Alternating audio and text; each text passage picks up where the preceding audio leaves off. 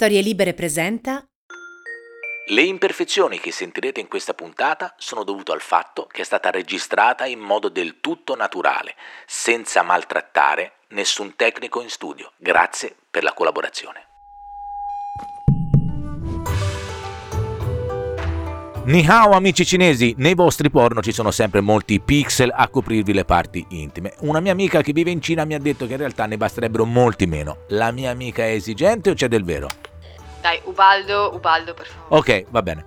Eh, alcuni centri massaggi sono specializzati in quello plantare. Si chiama così perché Foot Job spoilera troppo? Questa la tagliamo. Va bene. È vero che tra gli scambisti cinesi il vero problema è riformare le coppie originali a fine serata? Dai, Ubaldo, basta. Vabbè, però una stand-up deve essere un po' spinta. Se parli di sesso poi... Eh. Ma non è quello, è che innanzitutto ci vuole più tatto se si vuole affrontare l'argomento sesso. È un tema delicato in Cina. Va bene essere spinti, ma non così basic. E poi queste sono tutte battute basate su pregiudizi. Appunto, ma noi abbiamo fatto questo podcast apposta per abbatterli e quindi... Eh, allora eh, iniziamo perché c'è molto lavoro da fare. Sono qua. Io sono Ubaldo Pantani, comico italiano, e il mio sogno è quello di fare una stand-up comedy in cinese. Per questo vorrei imparare il cinese e saperne di più sulla Cina e i cinesi, senza pregiudizi. Io sono Ginevra Barducci, sinologa, e sono qui per dare a Ubaldo e a tutti voi gli strumenti per iniziare a conoscere la lingua e la cultura del paese di mezzo e del suo popolo. Una guida per tutti, anche per gli scettici come me, per un viaggio che attraverso l'ironia ci farà sfatare miti e abbattere stereotipi sui cinesi. Tutto questo è Ni Hao, un podcast senza pregiudizi.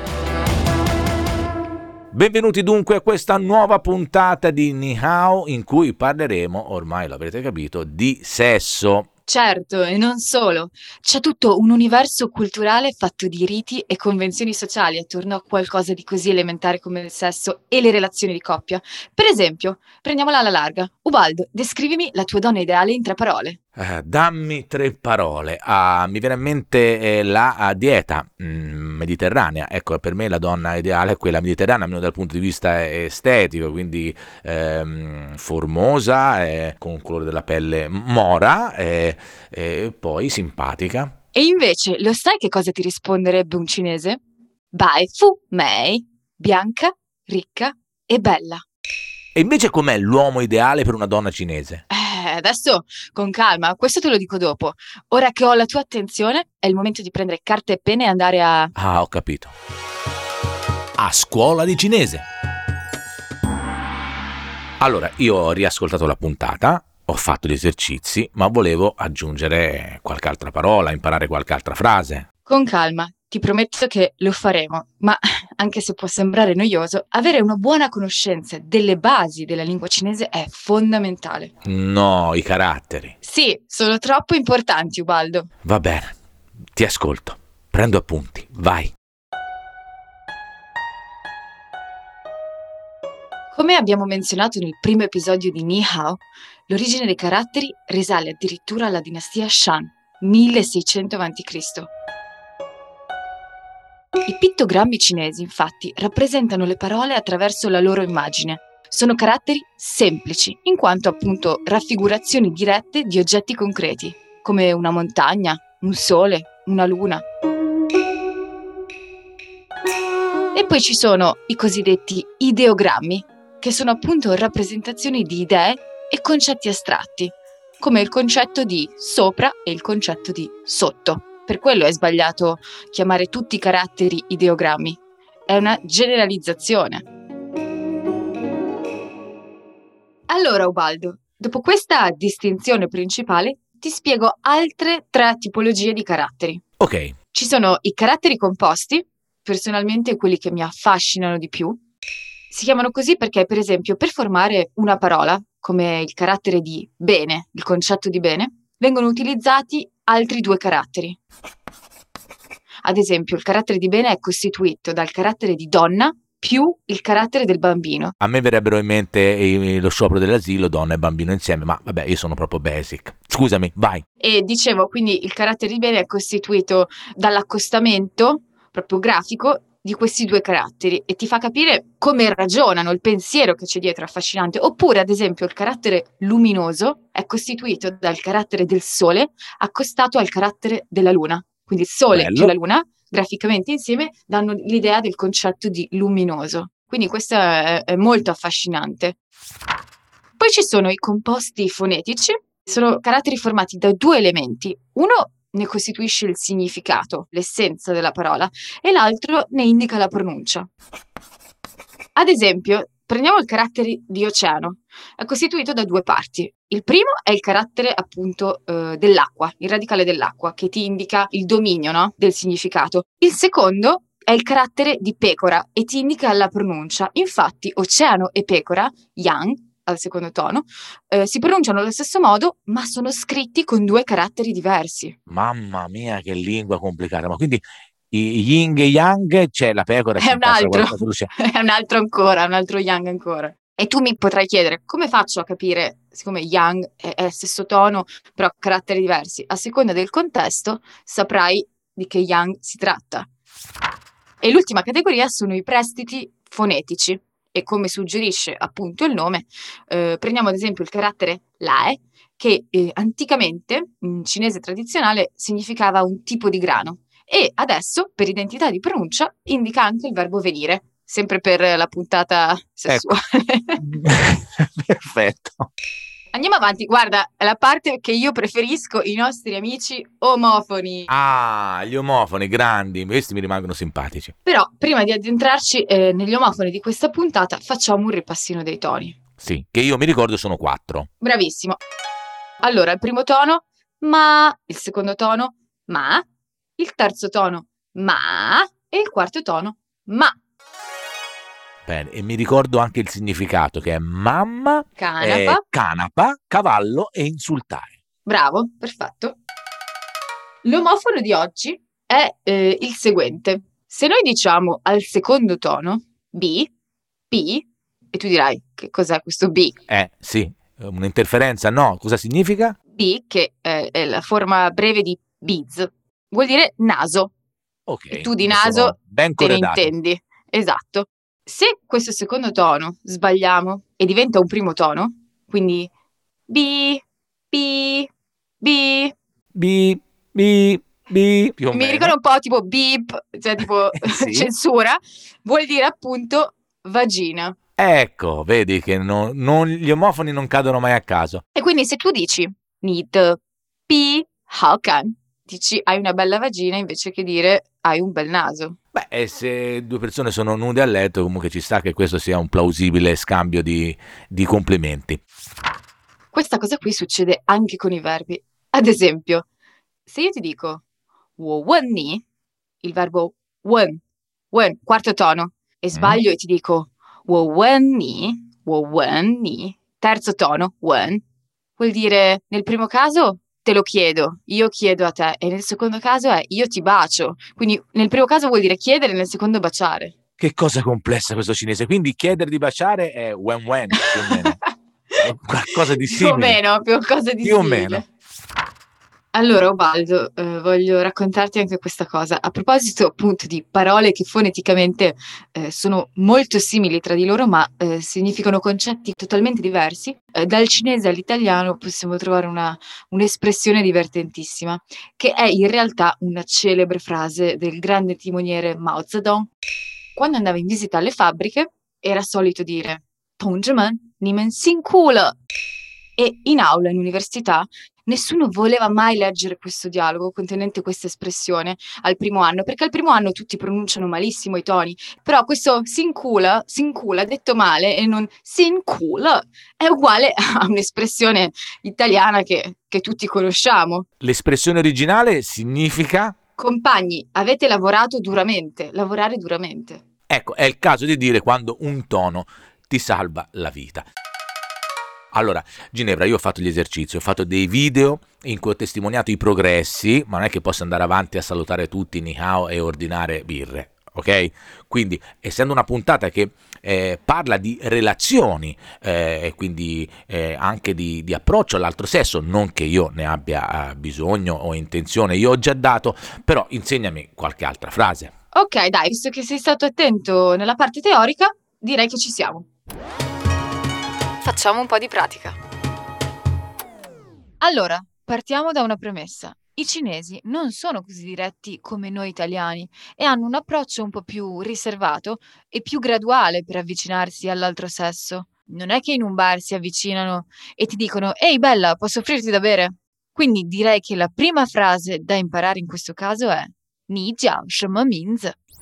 Ni jiao shenme minzi? Che significa come ti chiami? Ecco, magari questa frase mm, mi ascolto nuovamente la puntata perché non è che sia semplicissima. Eh? È vero, è difficile, ma non ti preoccupare, c'è tutto il tempo del mondo, riascoltando la puntata sarà più chiaro. E poi, inoltre, volevo dirti, per appellarsi a una persona che non si conosce, specialmente se si tratta di una giovane ragazza, si usa questa espressione ed è utilizzata sia dagli uomini che dalle donne. Mei nu. Mei nu. Quindi passeggiando per strada oppure se sei al mercato o ovunque tu sia, per chiamarti si riferiranno a te come menu. Letteralmente significa bella ragazza, ma non, non, ha nulla a che vedere con il nostro catcalling tipo ciao bella, uno sconosciuto che ti chiama per strada. Ecco, menu, menu è più semplice. Un'altra opzione per appellarsi a una ragazza è l'espressione xiao jie Xiao Jie Ma mi raccomando, non solo la pronuncia, ma anche la ripetizione della parola stessa. Infatti, la stessa parola con un carattere in meno, ovvero Xiao Jie, indica in slang una prostituta. Quindi devi fare molta attenzione. Molta attenzione, molti ascolti e molte prove a casa prima di lanciarsi in strada. E, ehm, se volessi invece farle un complimento che bella sei. Dovresti dire Ni zhen piaoliang oppure Hao piaoliang. Ni zhen piaoliang. Hao piaoliang. Ecco, per ora mi limiterei ad un sorriso. Beh, che funziona sempre. Sì, e, e ti toglie da un po' di impicci. Una cosa eh, fondamentale per poter fare delle battute ecco, un, un, po' esplicite sono i doppi sensi. Non è che ce n'è qualcuno che posso usare sempre mh, mm, nella stand up, no? Sì, sì, ce n'è, assolutamente sì. Però devi sapere che in Cina non è elegante usare termini troppo espliciti per riferirsi ad atti sessuali, soprattutto su internet dove si rischia la censura. E per questo, proprio per questo, i cinesi hanno sviluppato tantissimo la fantasia eh, per parlare di sesso. Per esempio, secondo te, cosa potrà mai voler dire lo sport del pistone? E suonare la tromba? Ma sai che non ho proprio idea? Allora te lo spiego io. Iniziamo dai pistoni. I pistoni fanno un movimento abbastanza preciso. Non è quindi difficile pensare che lo sport dei pistoni possa essere quello che viene definito il dolce su e giù. Quindi l'espressione Huo Sai Yu Dong, traducibile come lo sport del pistone, non è altro che un riferimento allo sport preferito da tutti, il sesso. E che dire dell'espressione suonare la tromba? Questa è già più facile, si fa con la bocca. Che sia un corno, un flauto o una tromba non è importante, l'importante è che si suoni. Infatti in cinese si dice Chui la pa. Chui significa soffiare e anche suonare. La pa è proprio lo strumento della tromba. Un altro modo è chui xiao. Sono due modi di descrivere la stessa cosa, ovvero il sesso orale praticato da una donna su un uomo. Tutto chiaro, tutto chiaro, ma siccome appunto il nostro podcast ehm, noi lo abbiamo oh, pensato per abbattere i pregiudizi di cui io sono vittima, devo, devo, dirlo, per farlo c'è bisogno di conoscere meglio, l'abbiamo detto un sacco di volte, non ci stancheremo mai di ripeterlo, di conoscere meglio la cultura cinese e quindi anche sull'argomento sesso e dintorni c'è da chiedersi. Quanta Cina sai? Fuori dai denti, quello che so, a quanto si dice, eh, parlo da maschio basic, spogliatoi, righelli, elicotteri. Ecco, parlando di cinesi mi viene in mente Protagora, per cui l'uomo è misura di tutte le cose. Insomma, eh, il pregiudizio delle dimensioni. Guarda, mi è piaciuta questa, questa metafora per parlare di un argomento così scivoloso, ma io sono preparata perché temevo sapevo sarebbe arrivato. Quindi sì, il pregiudizio per eccellenza legato alla sessualità e ai cinesi sono appunto le dimensioni. Guarda, io non parlo per esperienza personale, ma sembra che svariati expat provenienti da, dall'Europa, dall'Africa e dall'America si siano lamentati di essere sempre in imbarazzo per i preservativi inadatti, poiché quasi tutti sono progettati per una dimensione asiatica standard, che si adatta a tutti. Le dimensioni dei preservativi differiscono nei vari paesi, ma allora, come mi viene in mente, se andiamo in Uganda, eh, probabilmente lì allora non vanno bene nemmeno per l'Europa i preservativi che fanno eh, in Africa. Paese che vai lunghezza che trovi. Quindi all'inizio eh, mi hai chiesto com'è la mia donna ideale e mi hai detto che per i cinesi deve essere bianca, ricca e bella. Adesso però voglio sapere come deve essere il maschio cinese. Gao Fu Shuai, ovvero Gao alto, Fu ricco, Shuai bello. Alto, ricco uh, va forte a tutte le latitudini, ma la bellezza è soggettiva. Eh, invece mi dispiace dirtelo Ubaldo, ma non è proprio così in Cina. Ci sono dei canoni ben precisi da, da rispettare per essere la donna ideale, con la bellezza ideale. C'è da dire che ultimamente la Cina è stata contaminata moltissimo dai canoni di bellezza occidentali, quindi recentemente le donne cinesi eh, preferiscono avere le seguenti fattezze: occhi grandi, ciglia lunghe, naso appuntito, viso affilato, si dice che debba essere anche piccolino e stare nel palmo di una mano. E essere molto magre e alte, ma non più del proprio compagno e anche un po' infantili e scherzose. Sto prendendo appunti, eh? ok, e per questo motivo è facilissimo trovare ragazze e donne eh, che passano tantissime ore nei centri di bellezza per farsi eh, le extension alle ciglia, oppure su TikTok per mostrare quanto si è magre, utilizzando dei filtri, oppure ci sono un sacco di app che automaticamente ti ingrandiscono gli occhi e ti sbiancano la pelle. E poi non stiamo poi a parlare di quante ragazze eh, volino fino in Corea a fare gli interventi di chirurgia plastica. Beh, se è per questo tutto il mondo è Corea, perché anche da noi si ricorre molto eh, al chirurgo estetico. Ecco, dicevi che sono fissate con la pelle bianca. E d'estate come fanno? Dunque, a proposito, si apre proprio un mondo a sé. Esistono addirittura dei prodotti sbiancanti come trucchi, creme, saponi, eh, creme solari. Una volta addirittura eh, ho visto un deodorante roll-on sbiancante. Così come si dice in Cina, uccidi due uccelli con una freccia. Yi Jian, Shuang Diao. Eh, che poi è il nostro due piccioni con una fava, insomma. Esatto. Ecco, volatili da prendere al volo. Ma eh, le cose in comune su questo punto finiscono qui. Infatti, se ci pensi, durante l'estate noi italiani ci dirigiamo tutte le località di mare possibili, ci prepariamo ad arrostirci per bene al sole, per mostrare la tintarella, mentre in Cina si combatte continuamente per restare il più bianchi possibili. Sono tutte talmente attente a non abbronzarsi che a Pechino si vedono più ombrelli aperti quando c'è il sole che quando piove. Ecco, ai venditori ambulanti così hanno lavoro tutto l'anno e l'economia gira, quindi beh, tutto esatto. torna. Grazie soprattutto alle AI, le cosiddette zie, le signore di mezza età.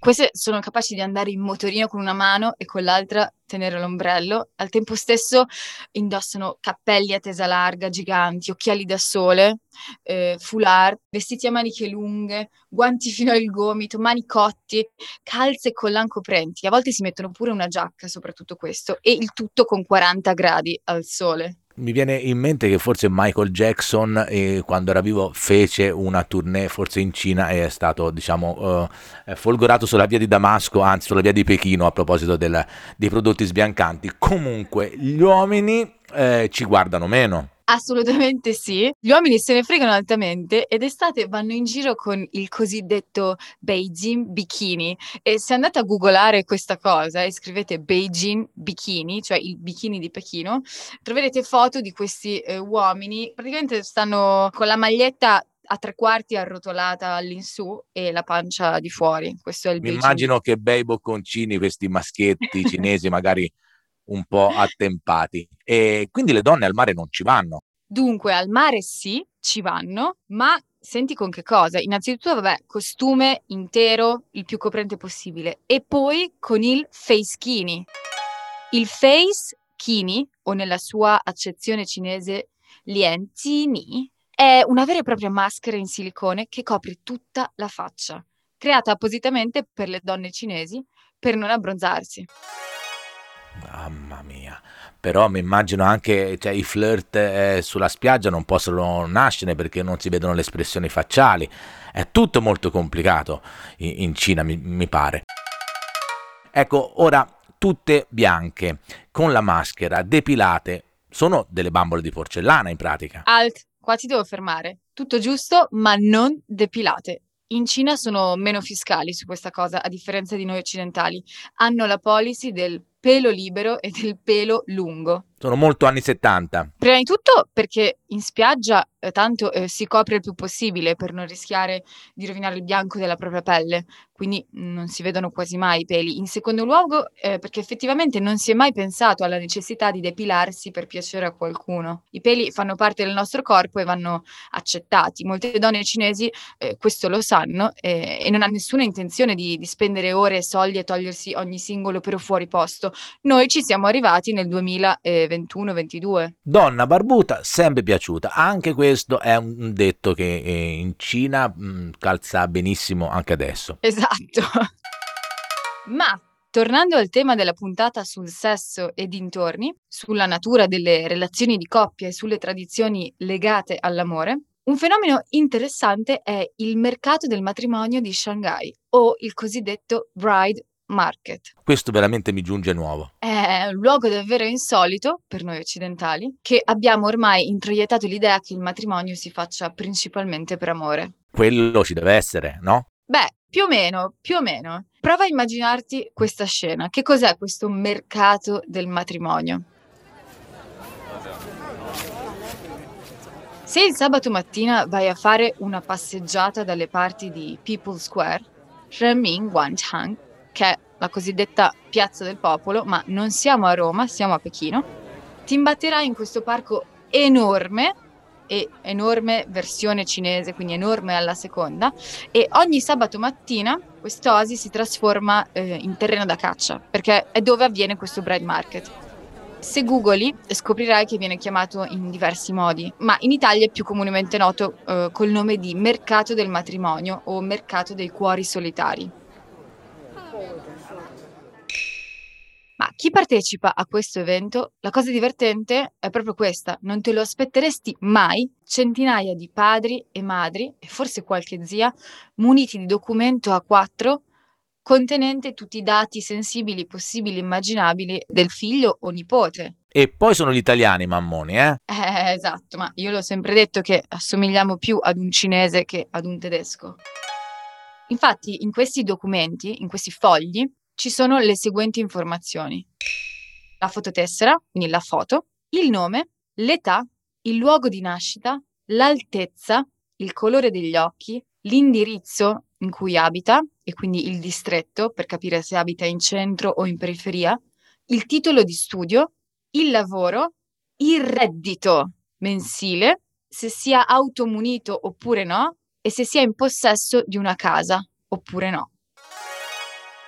Cioè, vanno in giro a lasciare volantini con il numero di telefono tipo cercasi fidanzata per il mio bimbo Gigi che sta in via Shuihuawi 38 che comunque guadagna bene, hobby, ornitologia. Più o meno così. Esatto, sembra assurdo, ma è proprio così. Tant'è che loro non hanno nessuna vergogna a scrivere in un foglio che leggeranno centinaia e centinaia di persone in un parco eh, quanto è il loro salario mensile. In Italia ci faremo tantissimi scrupoli, non si dice eh, quant'è il proprio stipendio e, e, per loro invece potrebbe essere proprio un fattore eh, determinante nella scelta eh, del partner. E meno male si fermano lì perché sono talmente trasparenti che mi immaginavo che dicessero anche proprio il di- pregiudizio delle dimensioni. Vabbè, niente, lasciamo perdere. Per farti capire meglio, ti leggo un esempio di annuncio. Uomo, anno 78, alto 1,69 m, titolo di studio scuola superiore, attività propria, reddito circa tra gli 8 e i 10.000 renminbi al mese casa in affitto, ma auto propria. Divorziato, un figlio. Ah, questa la vedo dura che si ripiazzi. Comunque, vabbè. Ti leggo quello di una donna. Donna, anno 83, alta 1,60 m, laureata alla Fudan University con un master in marketing e comunicazione. Shanghainese, stipendio di 9.000 yuan, cerca un uomo con un appartamento proprio, automunito titolo di studio universitario e stipendio superiore o simile. Eh, il ragazzo del 78 non ce la, non ce la farebbe. Nelle altre province cinesi eh, si preferisce fare il mercato del matrimonio online, ovvero un agente viene pagato per mettere in contatto due famiglie, per farle mangiare assieme e farle conoscere. E ovviamente se il matrimonio poi va a buon fine, prenderà una percentuale molto alta.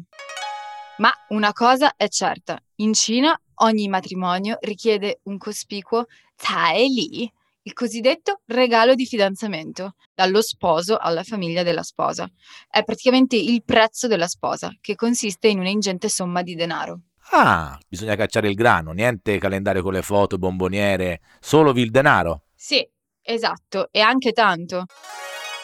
Comunque questa ossessione collettiva per il matrimonio ha creato non poca pressione sociale, specialmente nelle nuove generazioni, e ha portato allo sviluppo di un fenomeno molto bizzarro. Un altro. Eh sì, il fenomeno dei fidanzati in affitto. Cioè, in Italia si chiama in un altro modo. Um... No, Ubaldo, non è quello che pensi tu. È un fenomeno bizzarro per cui paghi 1000 yuan al giorno per avere un ragazzo o una ragazza da presentare ai tuoi genitori. Per esempio, quando torni a casa per le feste o in altre occasioni. Evidentemente per i giovani cinesi è più facile spendere 1000 o 2000 yuan che dover sopportare le incessanti pressioni dei propri genitori.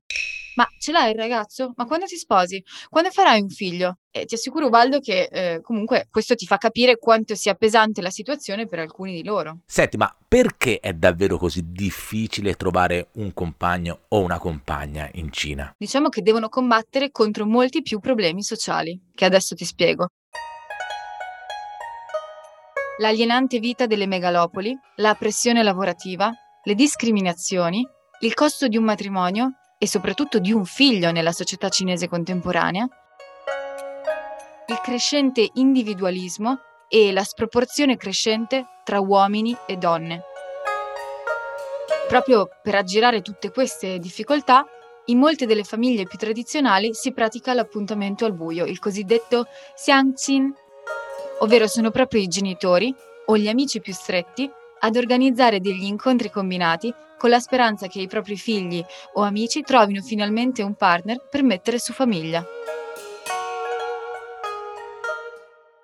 Vabbè, un Tinder ma con l'account gestito dai genitori. Più o meno. Senti, ma eh, quelli che proprio non ce la fanno, eh? sto parlando dei genitori che non riescono a trovare nulla per i figli. Che succede? Un single è un fallimento per tutti. Ma abbastanza ma l'economia è riuscita a valorizzarli. Quindi per tutti coloro che erano un fallimento per la società, si è creata una vera e propria giornata dedicata, il Singles Day, l'11-11. E che fanno l'11-11? Come di consueto, a ridosso dell'11 novembre di ogni anno si consumano miliardi di yuan sulle piattaforme cinesi di e-commerce in occasione di questa festa dei single. Se vivi in Cina e sei un cosiddetto cane single, che in cinese è Tanshen Go, il termine che indica appunto una persona single, avrai comprato sicuramente qualcosa approfittando delle offerte eh, di questi giorni. Quindi tu che sei un cane sciolto, in questo giorno pensato per te, per ricordarti quanto sei triste, abbiamo pensato ad un'offerta per te, cioè non fai l'amore ma almeno compra qualcosa. Beh, esatto, una magra consolazione. Però sì, ogni anno le principali piattaforme di e-commerce cinesi fanno delle promozioni, delle offerte, eh, dei giochi degli sconti, il tutto per spingere gli utenti a comprare il più possibile. E in questo giorno si compra e si vende a tal punto che i numeri hanno superato il nostro Black Friday. Senti eh, Ginevra, invece per eh, i più pigri, mh, mm, nel senso per quelli comunque che non vogliono spendere troppo tempo, non hanno genitori che sono riusciti a trovargli un'anima gemella, per cercare l'amore, volevo chiederti, la prostituzione come è vista? È vietata come qui, tollerata, semi-legalizzata come in alcuni stati del nord Europa? Com'è? Allora, dunque, ufficialmente la prostituzione in Cina è considerata un tabù. Infatti, di solito non si vedono mai delle ragazze per strada. È molto più comune trovarle nei centri massaggi o nei cosiddetti KTV, le sale da, da karaoke. Come in Italia, quando si parla di centri massaggi, soprattutto se gestiti da cinesi, si pensa subito a prostituzione e al cosiddetto happy ending. In Cina Moltissimi centri massaggi offrono questo servizio di, di, massaggi simpatici che ti lasciano un po' più rilassato, ma la maggior parte, almeno a Pechino, offre un normale massaggio, a cui alla fine viene chiesto se c'è qualche altra parte da dover massaggiare, finendo così in un massaggio localizzato. Sì, me ne hanno parlato alcuni miei eh, amici. E adesso è il momento dell'ospite, anzi degli ospiti che noi salutiamo a nostro modo. Ni, Ni hao. hao. Sincronizzati perfettamente, vabbè. ma quello che conta è il pensiero. Abbiamo con noi, io mi limiterò ai nomi, Davide e Bian. Giusto? Mm-hmm. Giustissimo, eccoci qua, grazie mille per l'invito. Il cognome di Bian non mi avventuro. Vai Ginevra. Volevo chiederti eh, com- com'è nato questo progetto di Tazze Pao, cioè da dove è nata l'idea e di che si tratta?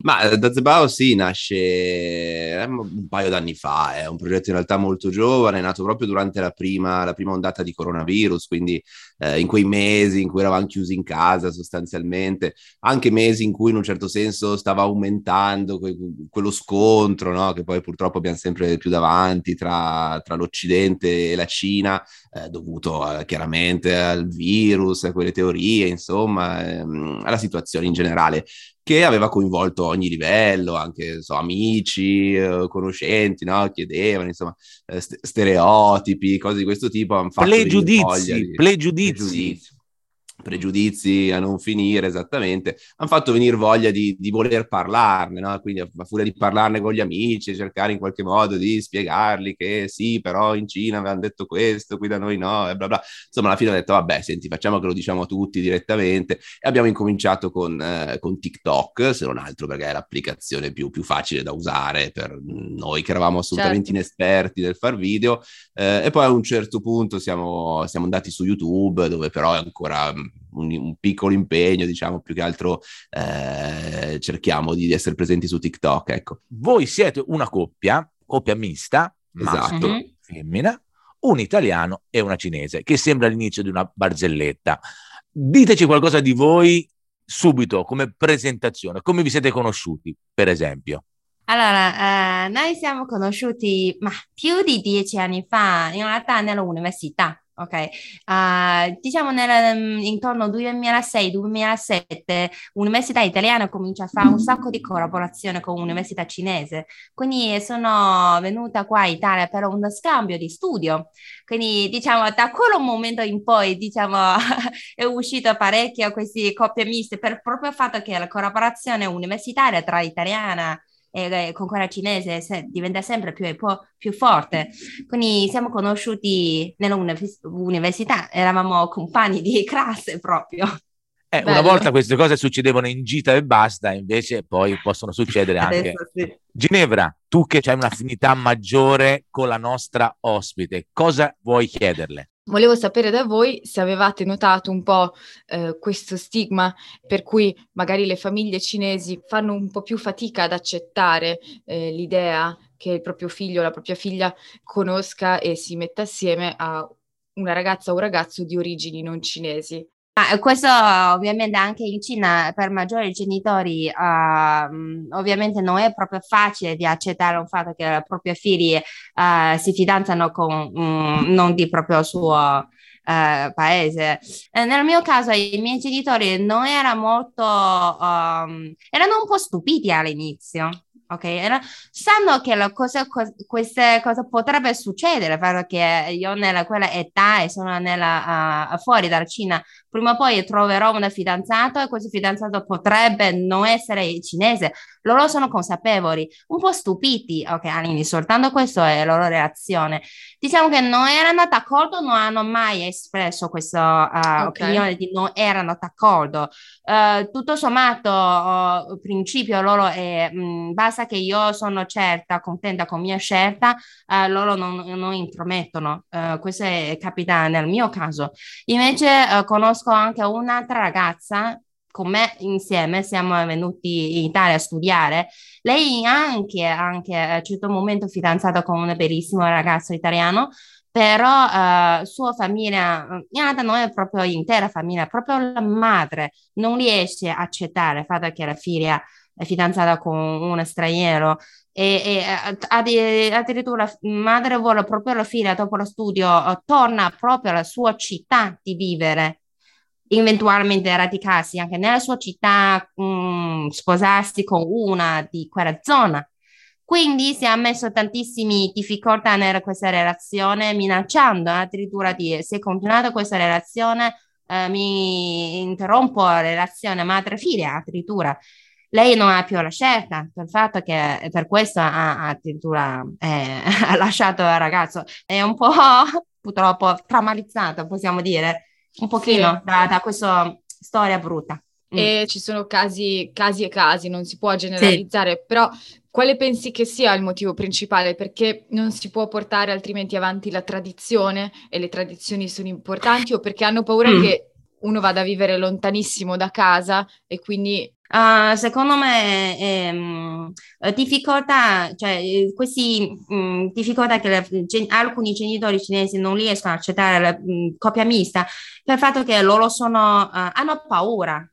Hanno paura per il fatto che questi parlano totalmente lingue diverse, loro non riescono a comunicare con il futuro uh, mh, cognato, si chiama nuora, nuora, cognato, no, non cognato. Suoceri. Suoceri, ok, uh, non lo so neanche come si dice questi termini in italiano. E quindi hanno paura, questa uh, in, in, impossibilità di comunicazione, hanno paura anche eventualmente figli se ne va a vivere molto molto lontano, perché per alcune famiglie cioè, mh, mm, sposarsi, matrimonio, relazione non è una questione solo di due persone e poi loro si decidono dove vorrà andare, esatto. che stile di. Non è più così, è un due questione di due famiglie.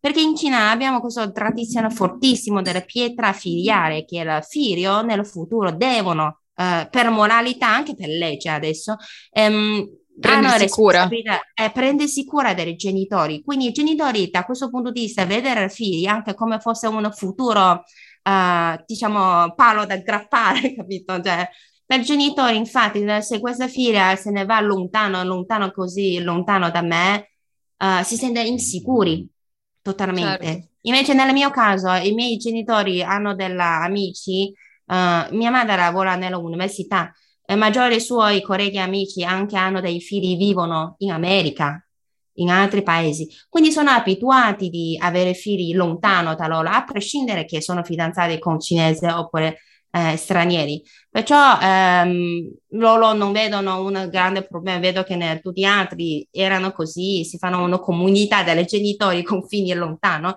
non si sentono tanto insicuri. Le difficoltà invece che hai uh, avuto tu, Davide, da italiano, nel, eh, nell'accogliere nella tua famiglia eh, Bian? Ma allora, non ho avuto particolari difficoltà, nel senso che noi ci siamo incontrati qua in Italia, mentre frequentavamo appunto l'università a Torino, eh, per cui bene o male Bien era una ragazza che viveva in Italia già da... Scusami, scusami, permettimi di correggermi in, in corsa. Bien, non Bian. Esatto, sì, una A molto chiusa, sì, sì, sì, sì, molto sì, chiusa.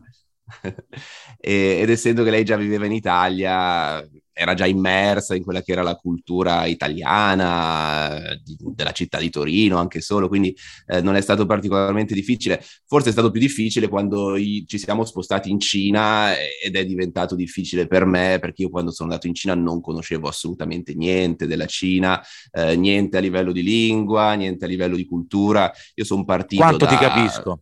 Esatto, sono partito da curioso eh, e, e, mi sono trovato effettivamente di fronte ad un altro mondo, quindi forse eh, penso sia stato più, più, difficile per me il momento in cui la nostra relazione si è spostata in Cina e quindi si è trasformata evidentemente da, dal contesto che era cambiato completamente.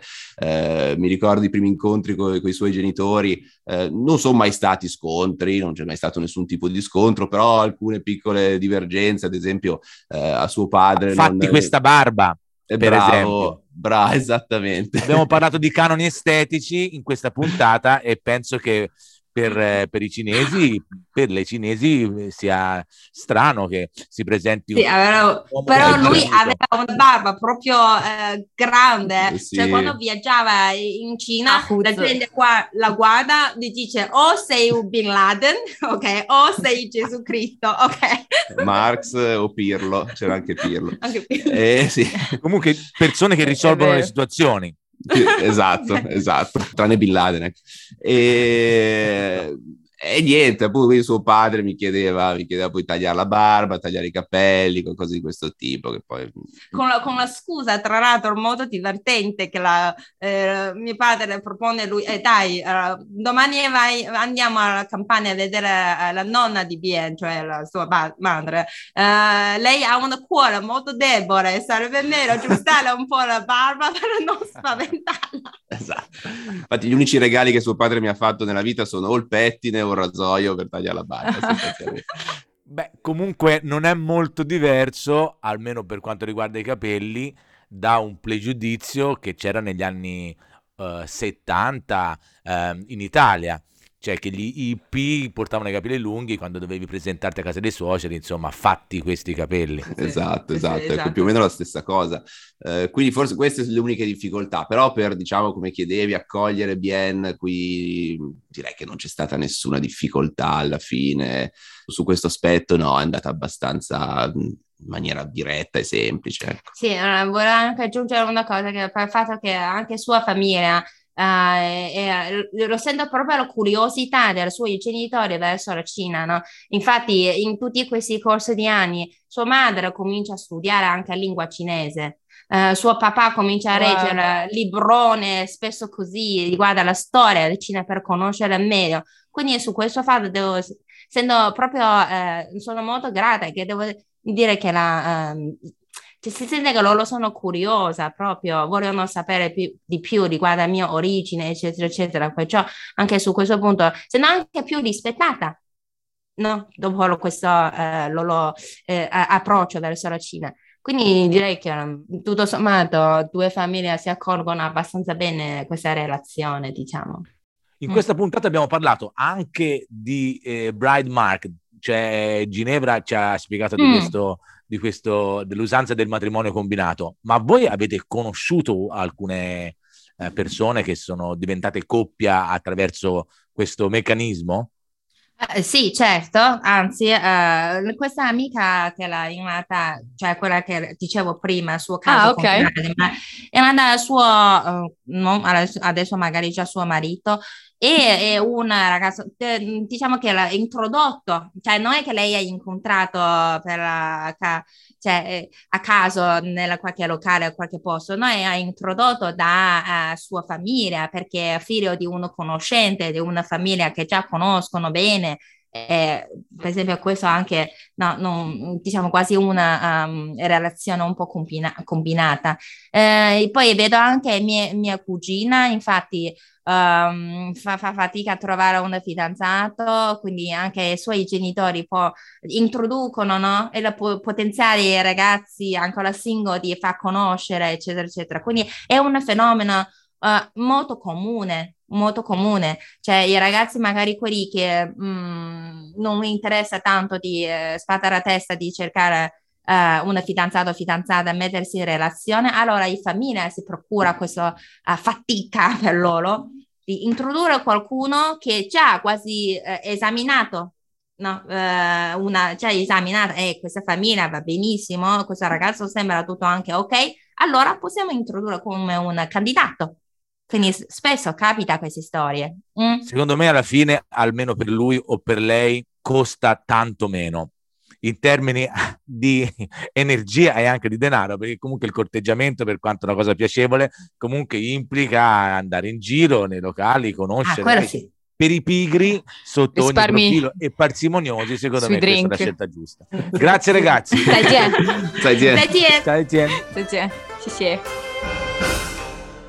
Siamo giunti alla fine. In questa puntata cosa abbiamo imparato, Ginevra? Tantissime cose, eh, le varie tipologie di caratteri, chi rispetta i canoni di bellezza cinesi, il mercato del matrimonio, che cosa sia e chi vi partecipa. E poi abbiamo imparato anche altre cose, abbiamo imparato che sul pregiudizio per eccellenza c'è del velo a proposito delle, de, delle dimensioni abbiamo imparato eh, che i genitori ci mettono del loro, mh, mm, ce la mettono tutta per trovare un'anima gemella al figlio o alla figlia e cosa devo fare a questo punto? Ti chiedo, che devo fare di compiti per casa? Sicuramente ripassare tutte le parole nuove della puntata. Ni jiao 什么名字?美女小姐姐 E adesso siamo arrivati al momento dei saluti che facciamo insieme cercando uh, una sincronia, eh, una sincronia. Trois de, no, trois de un, no. Eh, come si dice 3, 2, 1 in cinese? San, R, I. Quello che avete ascoltato era Ni Hao, il podcast senza pregiudizi. Io sono Ubaldo Pantani e con me c'era la nostra Ginevra Barducci.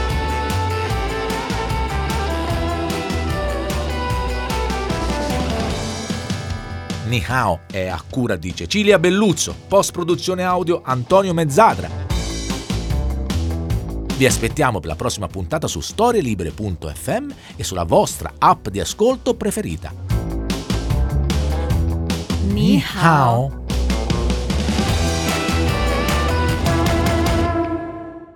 Una produzione storielibere.fm di Gianandrea Cerone e Rossana De Michele. Coordinamento editoriale Guido Guenci.